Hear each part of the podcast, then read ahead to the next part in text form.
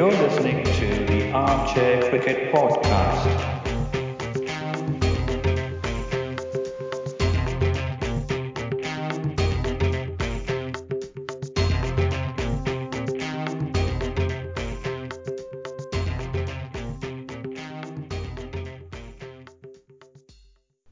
Hello, everyone.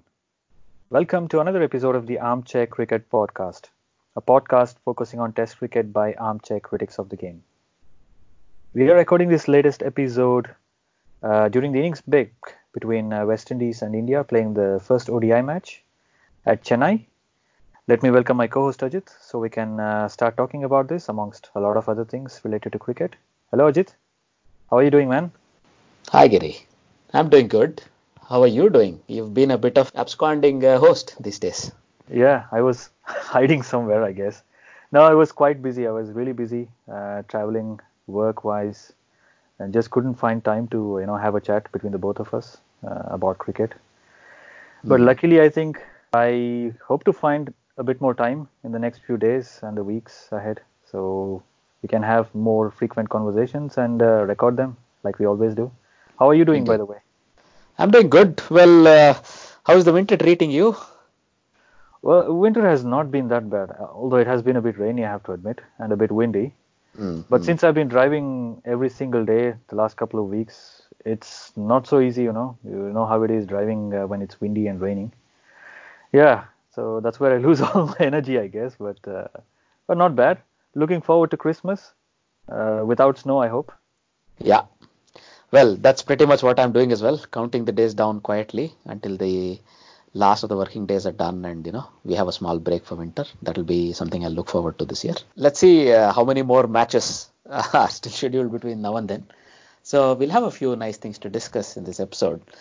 So i think let's go straight into the first innings of the india versus west indies uh, one dayer that's currently going on in uh, you know Chepauk uh, giri. So india total 288 for 8 after losing their top order. So is that a good effort do you think I only saw the match or saw the innings partly towards the end of India's batting. Uh, it looked like West Indies were bowling well. They were bowling a lot of cutters. You know, they were bowling into the wicket.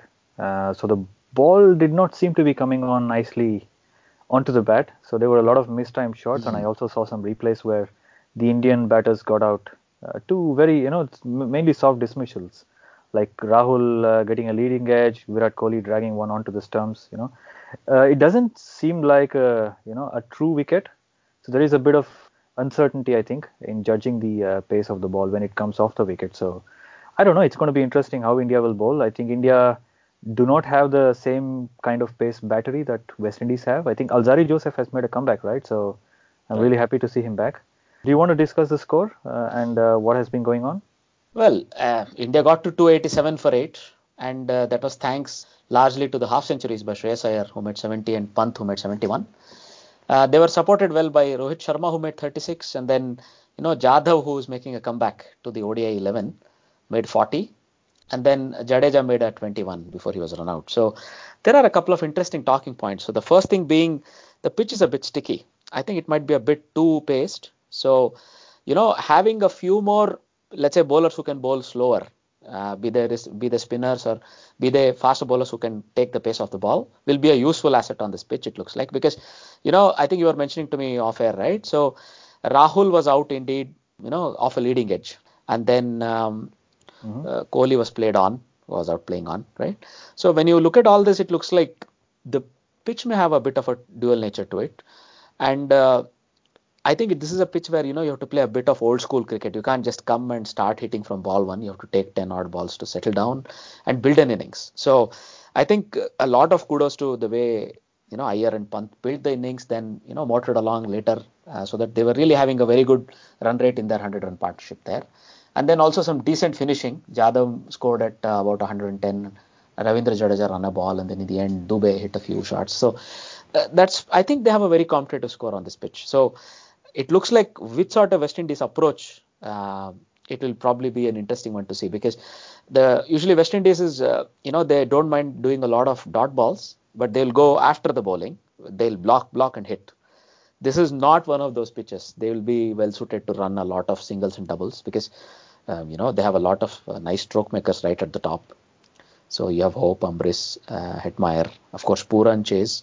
Then you have the T20 specialists, Pollard and Keemo Powell, and of course the Test specialist holder. So they have a good mix up of batting, and I think because they bat as deep as all that, I mean, uh, all the way until Alzarri Joseph and Cottrell. So even Hayden Walsh Jr., the leg spinner bats. So they have a bit of batting. So this is going to be a very good contest, Giri.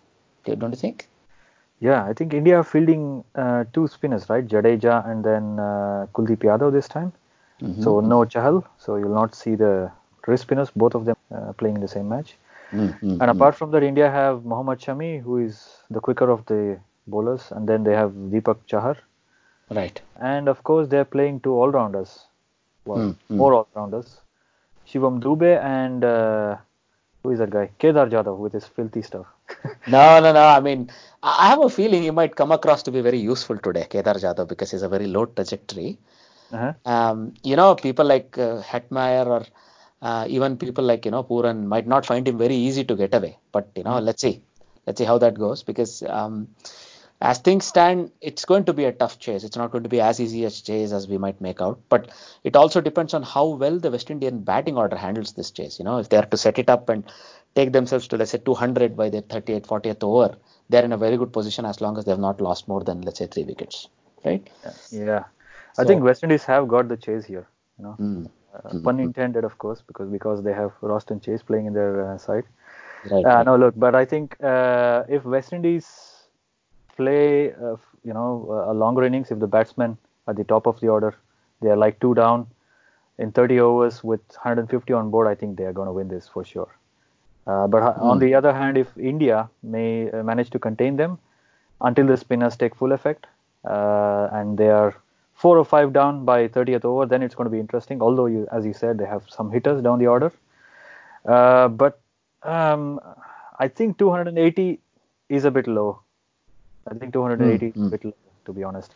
India could have got more. I was looking at the scorecard earlier. I was just checking when the wickets fell and uh, how good India were placed uh, when uh, Shreyas Iyer and uh, Rishabh Pant were batting. I think they were two down for 190 odd runs around the 36th over. And from there on, you expect a team to score 300, right? So 13, right. 14 overs, you are expected to make 100 runs. And in, India may have fell short by 20 or 30 runs. Could have been, I think. Although the wicket looks a bit sticky and not, uh, you know, the ball not coming nicely onto the bat and all that, because of the kind of power hitters that West Indies have, India should have got a bit more. But uh, you never know, right? You never know. West Indies sometimes implode.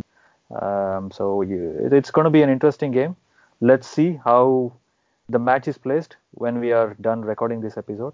We'll uh, give an update then. Indeed, you're right. You know, on the on the other hand, you know, they may be also due in the second innings, and maybe the ball sort of skids on to the bat. It makes it easier, maybe. Know, let's see, let's see how that goes. So, if you were to take a quick look back to the T20I series that happened between the same two teams, right? So in the first T20I, it was a high-scoring affair where West Indies batting first made 207 for five, and India chased it down comfortably with a masterclass from Kohli, who made a 94 not out after being, you know, sort of stuck at 20 out of 20. He had just made 20 out of 20, but then Rahul kept the scoreboard ticking in the initial part. Lovely, lovely acceleration from the captain towards the end, and he finished off the game very, very consummately, uh, like only Kohli can, I suppose. And then in the second uh, T20I, West Indies stuck back, you know, and um, Simmons did the bulk of the scoring for them because in this case India batting first made a 170 for 7 which was not all that bad. Dube was promoted to number 3 he made 54 and then Pant made 33 and Pant was one of the only people who looked comfortable uh, batting in the middle order there. So India were sort of a little under par maybe I should say that. And then when it came their turn to bowl all the bowlers were like hit all around the park. So Lendl Simmons um, scoring at 150. You know, it was he was almost playing for an audition for IPL. Let's say many of these players they say are just playing for an audition of an IPL contract in the upcoming season. So he did no no harm to that at all. So so did even Lewis who had you know who made 40, and then Hetmyer 23 and Pooran 38 not out. So they finished the game comfortably to take the game.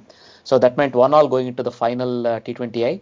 This was um, in uh, Wankhede and uh, this was like the home of the Mumbai Indians, right? So this was going to be an interesting match, and Rohit Sharma, who has such a lot of experience playing on the on that pitch, did not let the team down. He made 71, and then Rahul, who had a who's had some good form coming into the matches, made 91, and then Kohli finished it off with another sublime 70, made of just 29 balls in this case. So he made the fastest T20 score uh, for him at least, and I think it was in the top three for all Indians as well. So that was a fantastic knock as well. But in this case, the 240 that India made was a bit too uh, spicy for the West Indians. So they were only able to make 173 for eight. You know, uh, when you look at some of the good talking points, back all the way to the first T20I, uh, Evan Lewis again made a very, very quick fire 40, and then Hetmyer had made a 56, and then Pollard 37. Jason Holder made 24. So they, they were right down the order, they had contributions, and somehow the Indian bowling was really, really uh, looking a bit pedestrian in the first T20I. So Deepak Chahar, who had taken, you know, the 6 4 in the previous T20 he played, was suddenly brought back to earth by taking a 1 for 56 in his 4 overs. And Yuzvendra Chahal took 2 for 36, but Jadeja was really economical. He took 1 for 30 of his 4 overs. So that was that was the only, let's say, the silver lining as far as the bowling is concerned. But in the batting, well, Kohli really, really picked it up because it looked like he was he was struggling a bit. For the first 20 odd runs. He was trying to hit the ball too hard. That is very uncharacteristic as far as Kohli is concerned. But he slowly found his rhythm and once he got going it was like uh, you know one of those uh, v12 engines. You could really not uh, stop it at all. So he ran away with the chase there. In the second t20i again uh, india sort of had a stop start innings. They were looking really good at the end of 10 overs when they had Shivam Dube batting and they had 94 for 2 on the board but from there you would expect a team like india to convert it to 200 plus but in the second half, West Indian bowlers made a wonderful comeback thanks to Sheldon Cottrell, and then you had Kesrick Williams who took two for 30. So, uh, you know, there was a bit of spice, of course. In the first uh, first T20I, um, Kohli, who hit Kesrick Williams all over the park, uh, made a note noting in the book gesture towards him, and uh, Williams had considered 60 runs off his four overs. But in the second T20I, Kesrick Williams made a comeback uh, even though he had no extravagant celebrations in the second T20I, he took 2 for 30, and that was uh, sort of instrumental towards the end, along with uh, the spinner Hayden Walsh Jr., who took 2 for 28, and they kept India to just 170 for 7. And as I said in the chase, well, uh, Simmons really played a, a, wonderful knock, and then the start was really turbocharged with Evan Lewis hitting uh, 40 of 35. West Indies had reached uh, 70 in under nine overs, so they were nicely in control there, and from there, Hetmyer came and provided a little bit of a cameo, and then Pooran went on and finished the match along with Simmons. Right. In the last match, again, this was this was a fantastic, fantastic exhibition of batting.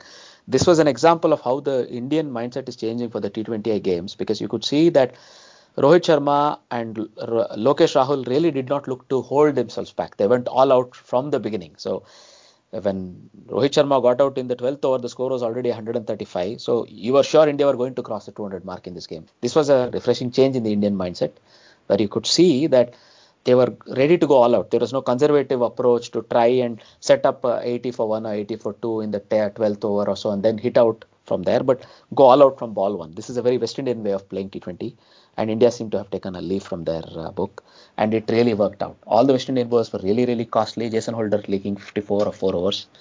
And when it, when it came their turn to bat, Shimron Hetmyer has been doing good in the series. He made 41, and Kieron Pollard made 68. And these were the only two people that really put up a challenge. And until Pollard stayed in the crease, I believe West Indies were still in the hunt, even though they were I think by the time he got out, they were having like 17 to chase in an over or 18 to chase in an over. But they kept they kept at it because you know the power hitting capability Pollard brings. So you could clearly see that they were able to clearly wrap up, let's say even 80 runs in the last six overs or so. So this this threat always loomed over the Indian bowlers, but they were able to dismiss uh, Pollard as well with Bhuvneshwar taking him out. Bhuvneshwar was a bit unlucky, one felt, but he still took two wickets and two for 41. And then Deepak Chahar uh, redeemed himself, took two for 20, and then Mohammad Shami two for 25. So I think they brought back Mohammad Shami for the third uh, T20I, and that was a very big difference in the bowling lineup. You could immediately see that there was, um, you know, this certain impact the bowling had, and they were able to do well. So India took the T20I series 2-1. Now, if you were to move on, uh, we can take a quick look at the tests that are ongoing currently. So uh, we can take a look at the Pakistan versus Sri Lanka test. So this was the first test being played back on Pakistani soil, the first time in a decade. So this test was played in Rawalpindi between 11th and 15th December. Unfortunately, it was a very uh, rain-affected game. It was very waterlogged, and there was hardly any, you know, neither of the first innings were, you could say, completed even. But it, it's still a welcome thing to see that Pakistan are again able to see cricket. When you look at it, Pakistan, you know, in this case, Sri Lanka won the toss first and batted first, and they made you know 308 for six before declaring Dhananjay De Silva scoring 102. And um, in reply, Pakistan were able to make 252 for two, and then the match was called off. In this case, Abid Ali scored unbeaten 100, and so did Babar Azam. Giri, were you able to catch any of the Pakistan Sri Lanka test at all? Very little actually, but I did see it live on television. It was a wonderful sight uh, at Pindi Cricket Stadium. The time lost due to the weather. It's it's really unfortunate but it was a good homecoming uh, you know for test cricket in Pakistan. I saw a lot of kids you know school kids um, who can you know who, who, came over to watch the match there were a lot of elderly people everybody you know they it was such a good sight to finally see test cricket being played again in Pakistan for that matter international cricket apart from that I saw some uh, some bowling by the Pakistani bowlers like uh, Shaheen Shah Afridi and uh, who is the other kid uh, the new kid, new kid in the block. Naseem Shah. Naseem Shah, yes, that's the guy. Yeah. Um, they were bowling. Yeah, it was a bit stiff. I think it was quite cold. Uh, I must have caught the third day's play, if I'm not wrong. Third day, second session, before it was it was called off due to uh, bad light.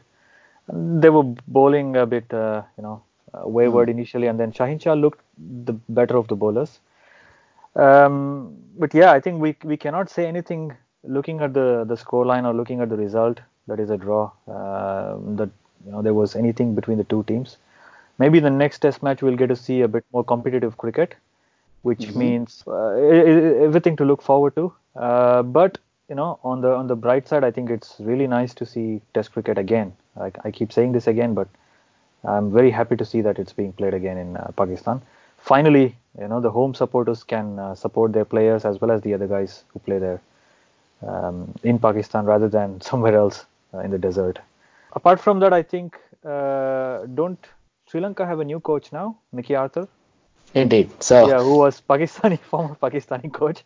So he brings some knowledge, uh, inside sure. knowledge, I guess, from the Pakistani side of the Pakistani camp uh, onto the mm-hmm. Sri Lankan team. So, um, and then I don't know. I mean, I, I, mean, I think the Pakistani team is still forming at the moment. They had a horrible series, uh, test series in Australia, mm-hmm, right? Mm-hmm. So they're still forming. They're still trying to find their best bowlers. Uh, they have a lot of young guns, but I think they still needs the experience of somebody like uh, Mohammad Abbas, or uh, who is the other guy who is missing out on a regular basis? Yasir Shah, are you talking of, or another faster bowler maybe? No, faster bowler. Yeah, there was one more guy. I forget what his name was. Imran Khan, Sohail Pathan, or Sohail Khan. No, Junaid Khan, I think. Ah, Junaid, Khan. Khan. Yes, yeah. yes. I'm yes. I'm a big fan of his, but I don't know why he's not playing. Maybe he's not in good form at the moment. But I think they need people like him to be in the squad because they need the young guns to learn from the more experienced guys. Um, so on the batting, you know, Fawad Alam is almost back to the Test squad. I think you you are a big fan of his, or you really like him. I do. I remember, like yeah, yeah. So it remains to be seen whether he, seen whether he's given a chance in the second uh, Test match. But the other other people like Babar Azam and uh, the other bats, batters, you know, including Azhar Ali himself, uh, they need to have a better batting performance. I think, I mean, Babar, Babar Azam is their best player, of course, but he had a good series in Australia. He made a century as well. But the others also need to deliver. Uh, Shan Masood looked good in uh, in patches in Australia. So they need all the all the people you know coming together and playing as a team. There's a lot of individual talents, especially young talent. Um, I think Pakistani cricket will be fine as long as they keep playing more at home, and right. They also keep playing with the same set of players, giving them more chances so that they can develop in the international arena as well. So, looking mm forward to the next match as well. Look, I mean, this uh, 11 that Pakistan fielded looked a bit more settled. Some of these selections in Australia were a bit uh, all over the place, I thought, but uh, Haris Sohail playing down the order, playing at number five or six, makes a lot more sense. Mm. And you know, you have a proper opener with Abid Ali playing at number uh, one or two, and then Azhar Ali moving down to number three. It makes sense. You know, in the Test match, usually, if you have a slightly experienced batsman who has some experience batting, either opening or even at number three, it makes sense that he can come at number three. It's not a problem. So this is good. And then you know, in in your three, four, five is usually your best batsman in Test cricket, and usually that makes sense that it's Azhar Ali, Babar Azam, and maybe either Haris Sohail or Asad Shafiq in this case. So that, that that's all very good. Also, with the bowling, they gave a debut to Usman Shinwari. Uh, I think they are still looking for a bit of pace and um, and a bit of you know the exciting, the X factor, right? Mm. So in this case, he bowled really fast in parts. He bowled uh, up to 150, I think, Usman Shinwari. So that was nice to see. And of course, Mohammad Abbas provides you the stability. Shaheen Shah Afridi is really coming along nicely, and Naseem Shah has a lot of things to pick up. Uh, while even being around the squad, I think he gets a lot of good, you know, lessons to learn and uh, practices to observe and so on. So this is going well as far as Pakistan is concerned, and I think Sri Lanka can also be proud of the way they played because, yeah, they were in a bit of trouble, but opening was very good. But then the middle order was not uh, really relevant because they couldn't really make big scores. Dinesh Chandimal has been brought back finally this is like a full strength Sri Lankan 11 that you could expect six months ago or eight months ago, and it's back mm-hmm. on the field. Mm-hmm. And uh, Dhananjaya De Silva is finally beginning to convert some of that amazing potential he always showed into mm-hmm. runs last couple of series. So he scored another 100 here. That's very nice to see as well. So those are all good talking points, and as you say, it's always a welcome thing that Pakistan is now again able to host cricket internationally, and more teams follow suit. Let's hope. Uh, let's take a break here, Giri, and then we'll be back for part two. Welcome back to the Armchair Cricket Podcast. We are back after a well-deserved break. And while we took a break, uh, I just took a look at the score that's that's uh, the match between West Indies and India. It's being played at uh, Chennai right now. Just looking at the score, they are West Indies are going along very nicely.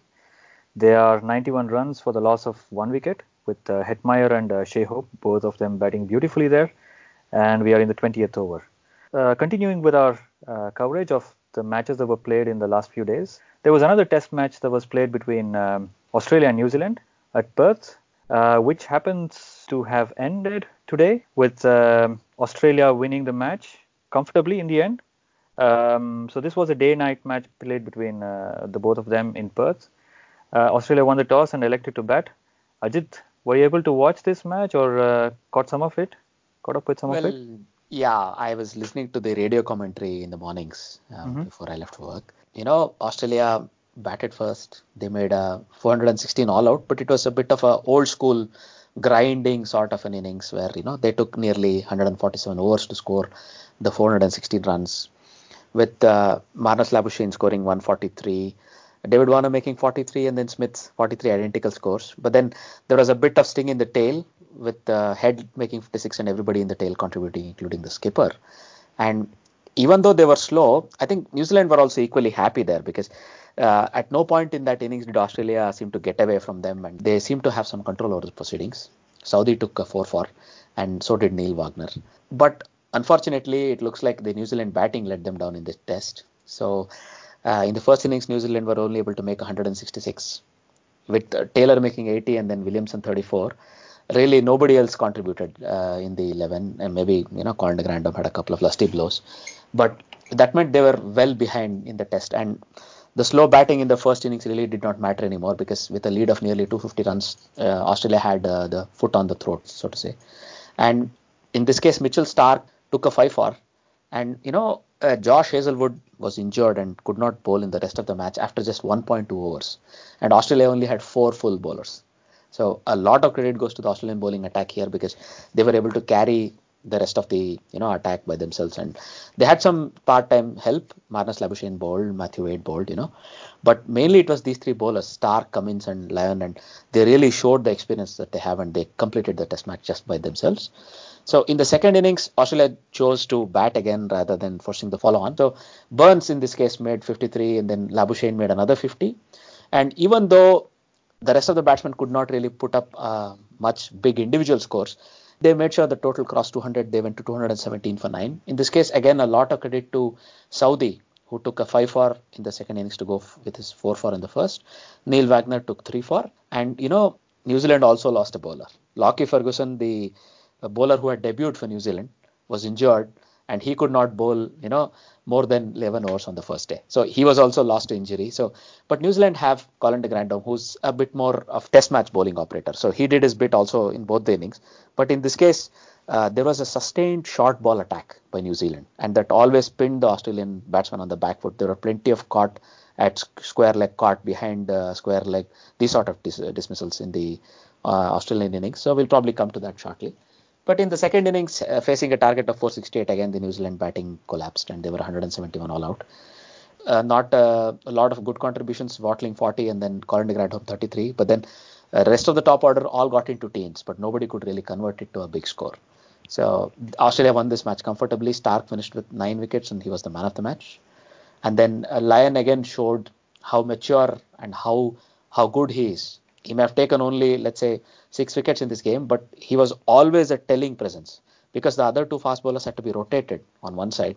This guy pinned one end down and kept bowling over after over of very very incisive and very very tough off spin. There was no easy runs to be had anywhere in the field. He bowled perfectly. So I was really impressed with the way Lyon bowled in this game. Giri, did you see it? No, I think I may have caught only one snippet of the match. Mm, when uh, it was funny, Jeet Raval bowled uh, Pat Cummins round the legs. That's the only thing I saw. I remember seeing in this match. but it's it's a shame that both the sides lost a couple of fast bowlers, Hazlewood and uh, Ferguson. Um, I, don't know what New Zealand would have done with that extra pace that uh, um, Ferguson had. But yeah, I think you you're perfectly right that you're when you said your New Zealand's batting let them down. This is one of those occasions. It, it, it's very strange that you know Kane Williamson is not able to make a telling contribution. He normally works really well, and especially somebody like BJ Watling. You know he's a savior for their side. He always has that special second innings knock or that grinding innings that he you know manages to play in a tough situation. Um, even he was not able to contribute. So overall, apart from Ross Taylor, uh, who I heard was you know a bit more aggressive in this match in his batting, uh, mm-hmm. nobody else seems to have done uh, for their team. On the other hand, um, what about Marnus Labuschagne or Labuschagne or however you call him? You had another pronunciation for his name, I don't know. But this guy has hit a purple patch, right? Since mm-hmm. the uh, English summer, uh, since the Ashes, he has been making 50 plus runs on so many occasions now, and he had uh, a century in the first innings in this match, right? And then another 50 in the second innings. So how good has he been playing? And even Steve Smith, you know, he's, he's not there.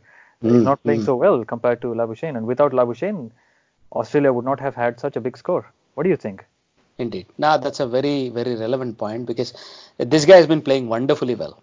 In the earlier part of the summer, David Warner had a purple patch against Pakistan, and again, Marnus Labuschagne was always present. He hit a 100 there as well.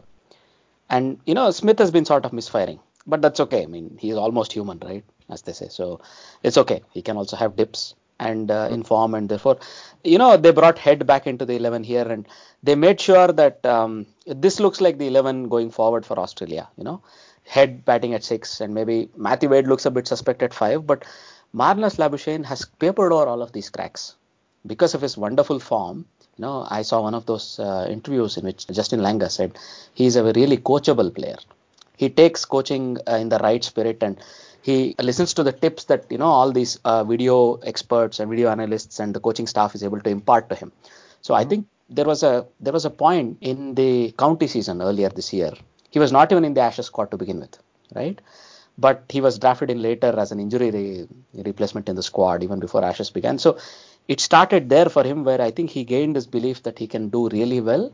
And you know, no matter what, gain a place in the Australian 11, and that that uh, confidence has shown through. And also, I think he's good at picking up tips, as coach felt. In that case, it's really wonderful that uh, he's able to convert it into scores also on the field. And he looks like a special player, frankly. Uh, yeah. He's yeah yeah he, he's not troubled by pace. He's adapted playing against spin, right?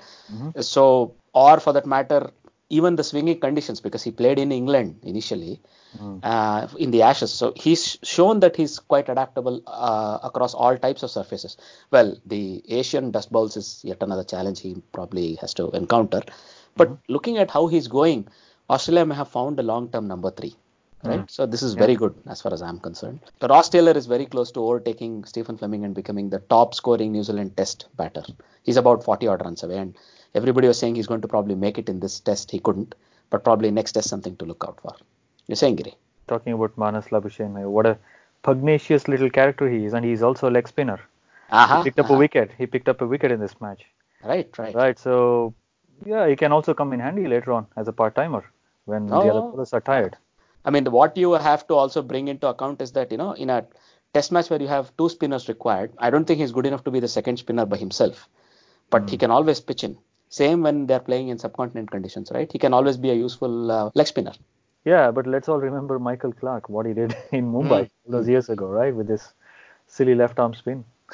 Yeah, yeah. I mean, th- that was a bad pitch, man. That was a really, really bad pitch, I think.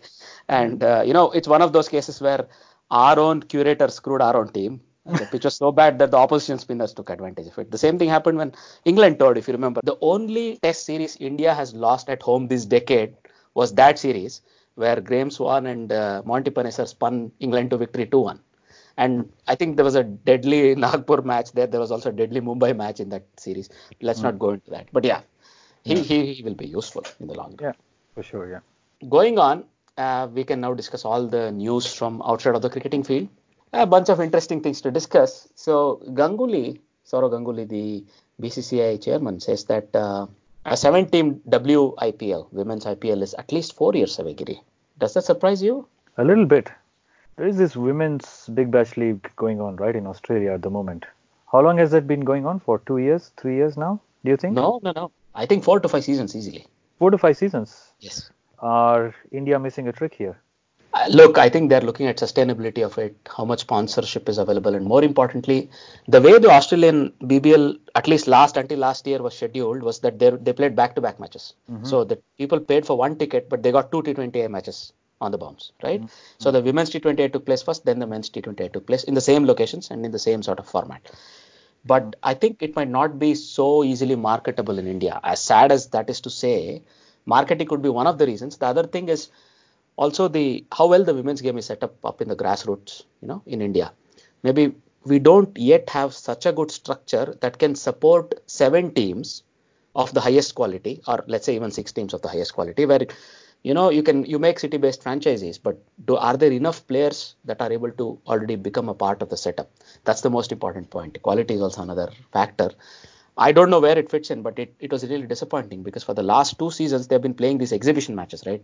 Whenever the men's IPL happens, uh, the women are doing a couple of uh, or two or three exhibition matches. You can see that, and it's a bit disappointing to see it can't yet take uh, shape into a full-fledged tournament. I mean, frankly, I would have already expected that the notices would already have been here a couple of months ago if they were really going to host an IPL this season, and that that is this coming season. So it's not going to happen, but four years is a bit surprising. But let's wait and watch how it shapes up, um, and maybe more news will come out as to why they think it's not sustainable or whatever. Right? Yeah, speaking of Ganguly, Mhm. when you said Ganguly, I remembered something else. Tell me. This is about Dhoni. Did you hear that news of, that Ganguly made about Dhoni? Ganguly has said that there is absolute clarity Mm, mm, about mm. what Dhoni's future plans are, but Right. they, they cannot be made public apparently. But the team, the higher management, and Dhoni himself know what the plan is, but they don't want to say it out in public. Do you know what that means? Will Dhoni feature in the next year's T20 World Cup in Australia? I smell a farewell match. I think I smell a farewell match. Yeah, yeah, yeah. More than a T20I, whether it's in the T20I World Cup or whether it's before that in the lead up, uh, one of those tournaments, T20I tournaments that are played. Well, you can also give him a farewell at home in a T20I game, of course. So I would say they're going to give him a home farewell. That's what I think. I don't think he's going to play the T20I World Cup. This is my opinion, Giri. Yeah, but he's still available, right? He has not officially retired Mm, yet. um, yeah, I think it's it's going to be interesting what will happen because how old is he now? He was born in 81, which means he's 38 years old, and by the time they play the T20 World Cup, he'll be 39. I don't know about fitness, but I think his hand-eye coordination may not be there. We all saw that in the 50 over World Cup. He was not at his fluent best. I mean, I, we can talk about this, you know, uh, for uh, time immemorial, immemorial but uh, I think it's, it's for Dhoni to take a call. But it's still interesting that Go- Ganguly knows what he's up, what he's going to do. But uh, I guess we'll just have to wait and watch. No, look, Like not everything can be mentioned out in the public. It's not a problem. And we are a very news thirsty public, let me put it like that. We always want to know what's happening. There have been other great players in other teams who also have chosen to not say much, and when the time comes, they will reveal whatever is the case. But we can't stand it. uh, as in, as Indian cricket fans. That's our issue, I would say. So we make a big deal out of it. But you know, all in all, yeah, if if the people who make the decisions and the people who have a say so in you know arranging these things know more about it, then the rest doesn't matter. The rest of us can wait, I would say, Yeah, right? yeah. And we'll get to know shortly, right? Yeah, we are really impatient, right? As as cricket fans, we are impatient. We always want to hear more. But you know, it's also, I think it's it's also up to the players. I mean, I mean this. I mean, coming back to this T20 series that uh, happened between India and West Indies, I remember uh, on a lot of occasions Indian fielding was very sloppy. There were some dropped catches and uh, you know uh, some uh, really bad misfields and all that. Uh, I'm, I'm I'm just thinking if it's probably because they are playing too much cricket these days. Is it fatigue driven? Is it like you know is is it one form of bra- uh, what is it called burnout? Are Indian Hmm. players playing too much cricket? Do you think? Is, is it caused by that? Yeah. No, no, it could be. I mean, look, uh, it's it's well documented that India is one of the teams that plays most of the international cricket in its uh, calendar year. There are not a lot of breaks, right?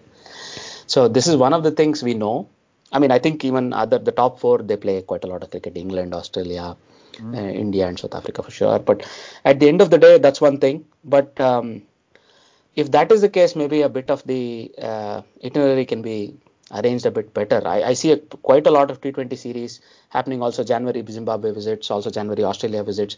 A lot of lot of T20 cricket happening. It, it's also interesting that they chose to go for multiple T20 series in maybe in preparation for the World Cup uh, coming, rather than have another three test or a five test series at home in the Indian uh, playing uh, period. But fine, that's a discussion for another day. But if it's um, fatigue, that's a really worry worrisome factor because these guys will not get a break until the end of IPL almost. Yeah. right? Yeah. Yeah. And then- The thing about fatigue is you have to not think about what you need to do. That's when you really forget it, and that's when you come back rejuvenated.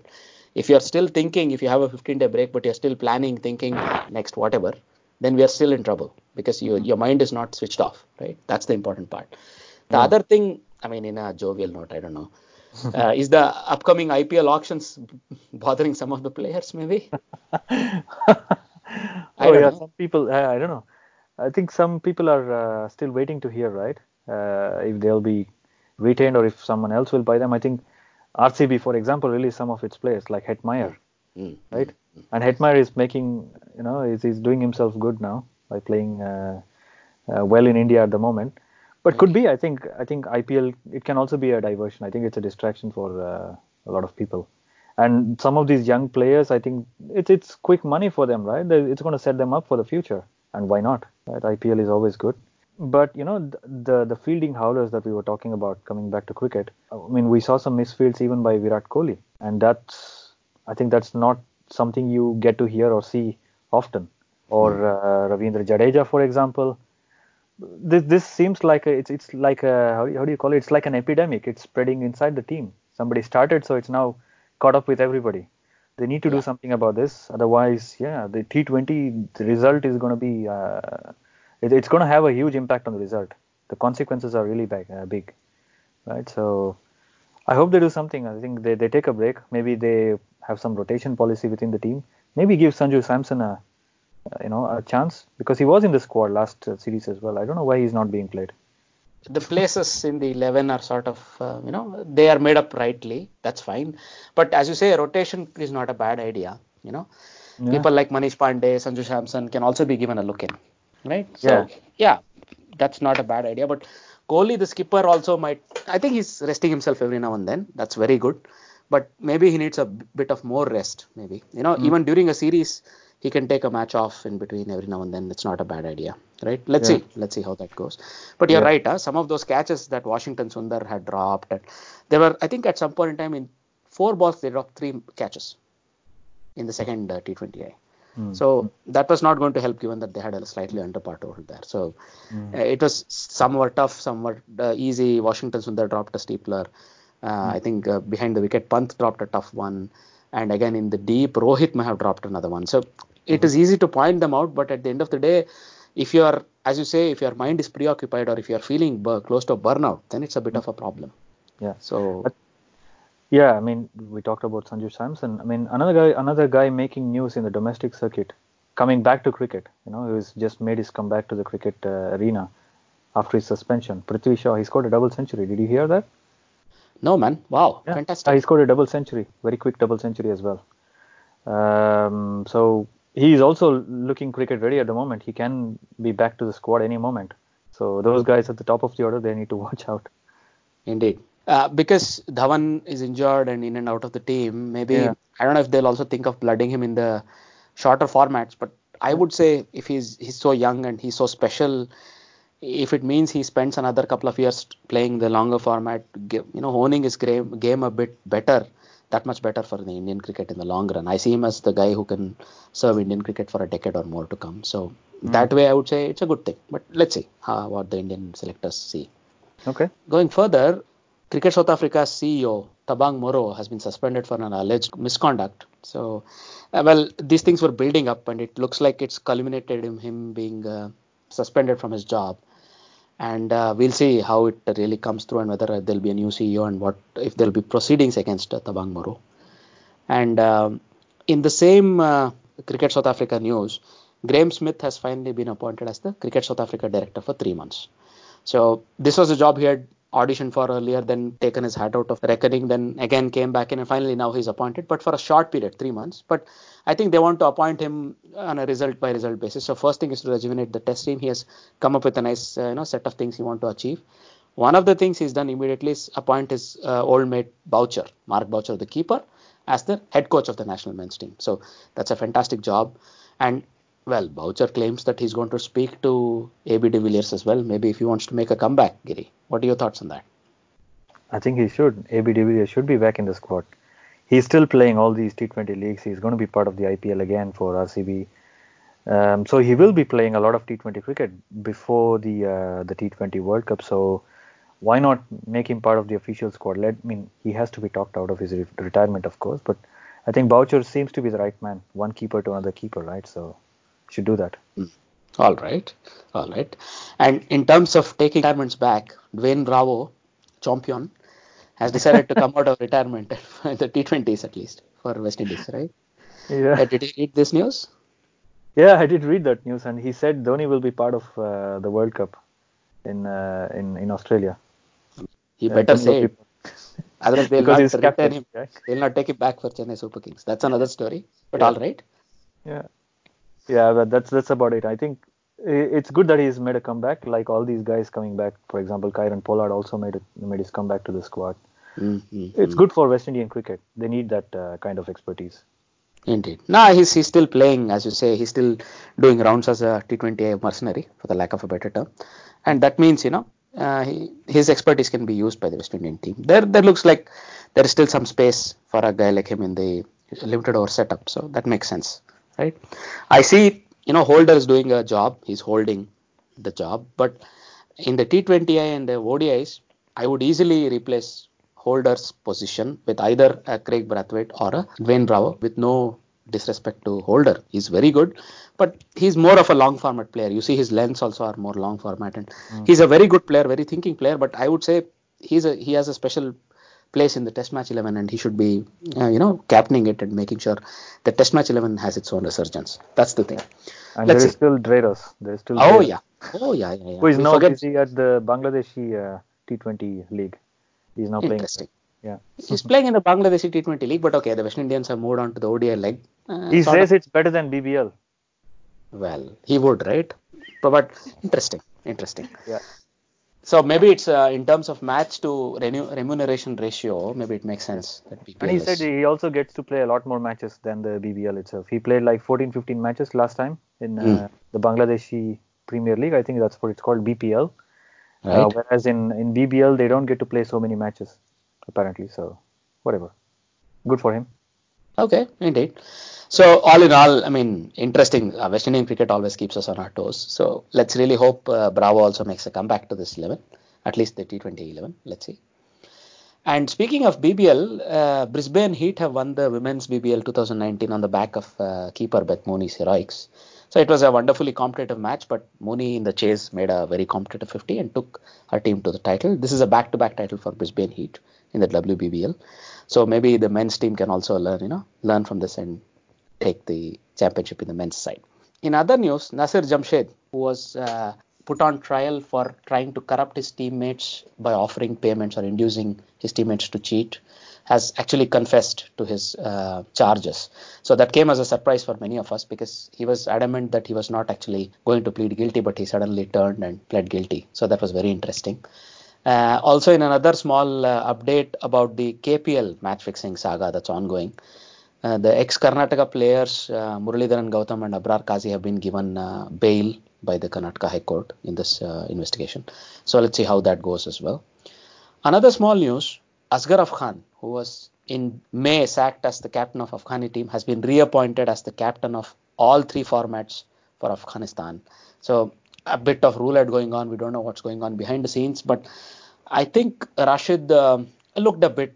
I mean, let me not say incompetent, but he looked a bit overwhelmed. But doing the playing and the captaincy on the pitch, it looked like that in the test matches. So I think a more wizened head, who's he's 31 or so, uh, Asghar Khan would probably do a good job. And you know, Rashid Khan is the star player, the uh, impact player in the team, and he should be that, and he should continue honing his skills until he becomes really good at test match. I would say at least test match cricket, right? Moving on, um, if you were to take a quick look at the trivia question from the previous episode, the trivia question was who was the man of the match in the last test match Pakistan won on Australian soil? So the match in question was the Sydney Test of 1995 where Mushtaq Ahmed was the man of the match because uh, he bowled really, really well in this test match. And, um, you know, this was a, not a high scoring test match, but his leg break bowling was the real difference because he took uh, nine wickets in the game and turned the game to win it for Pakistan. So that was a very good effort from him. So he was the man of the match.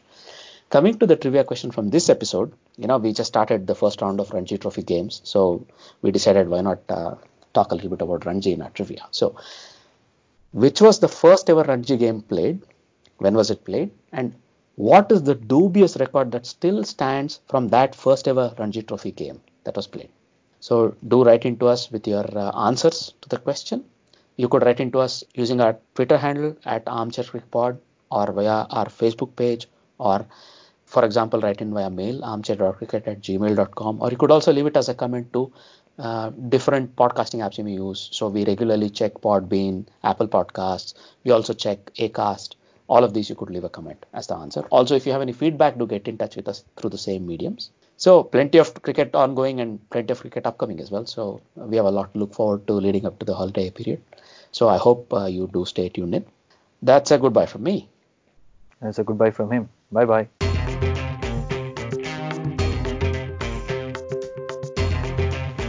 You're listening to the Armchair Cricket Podcast.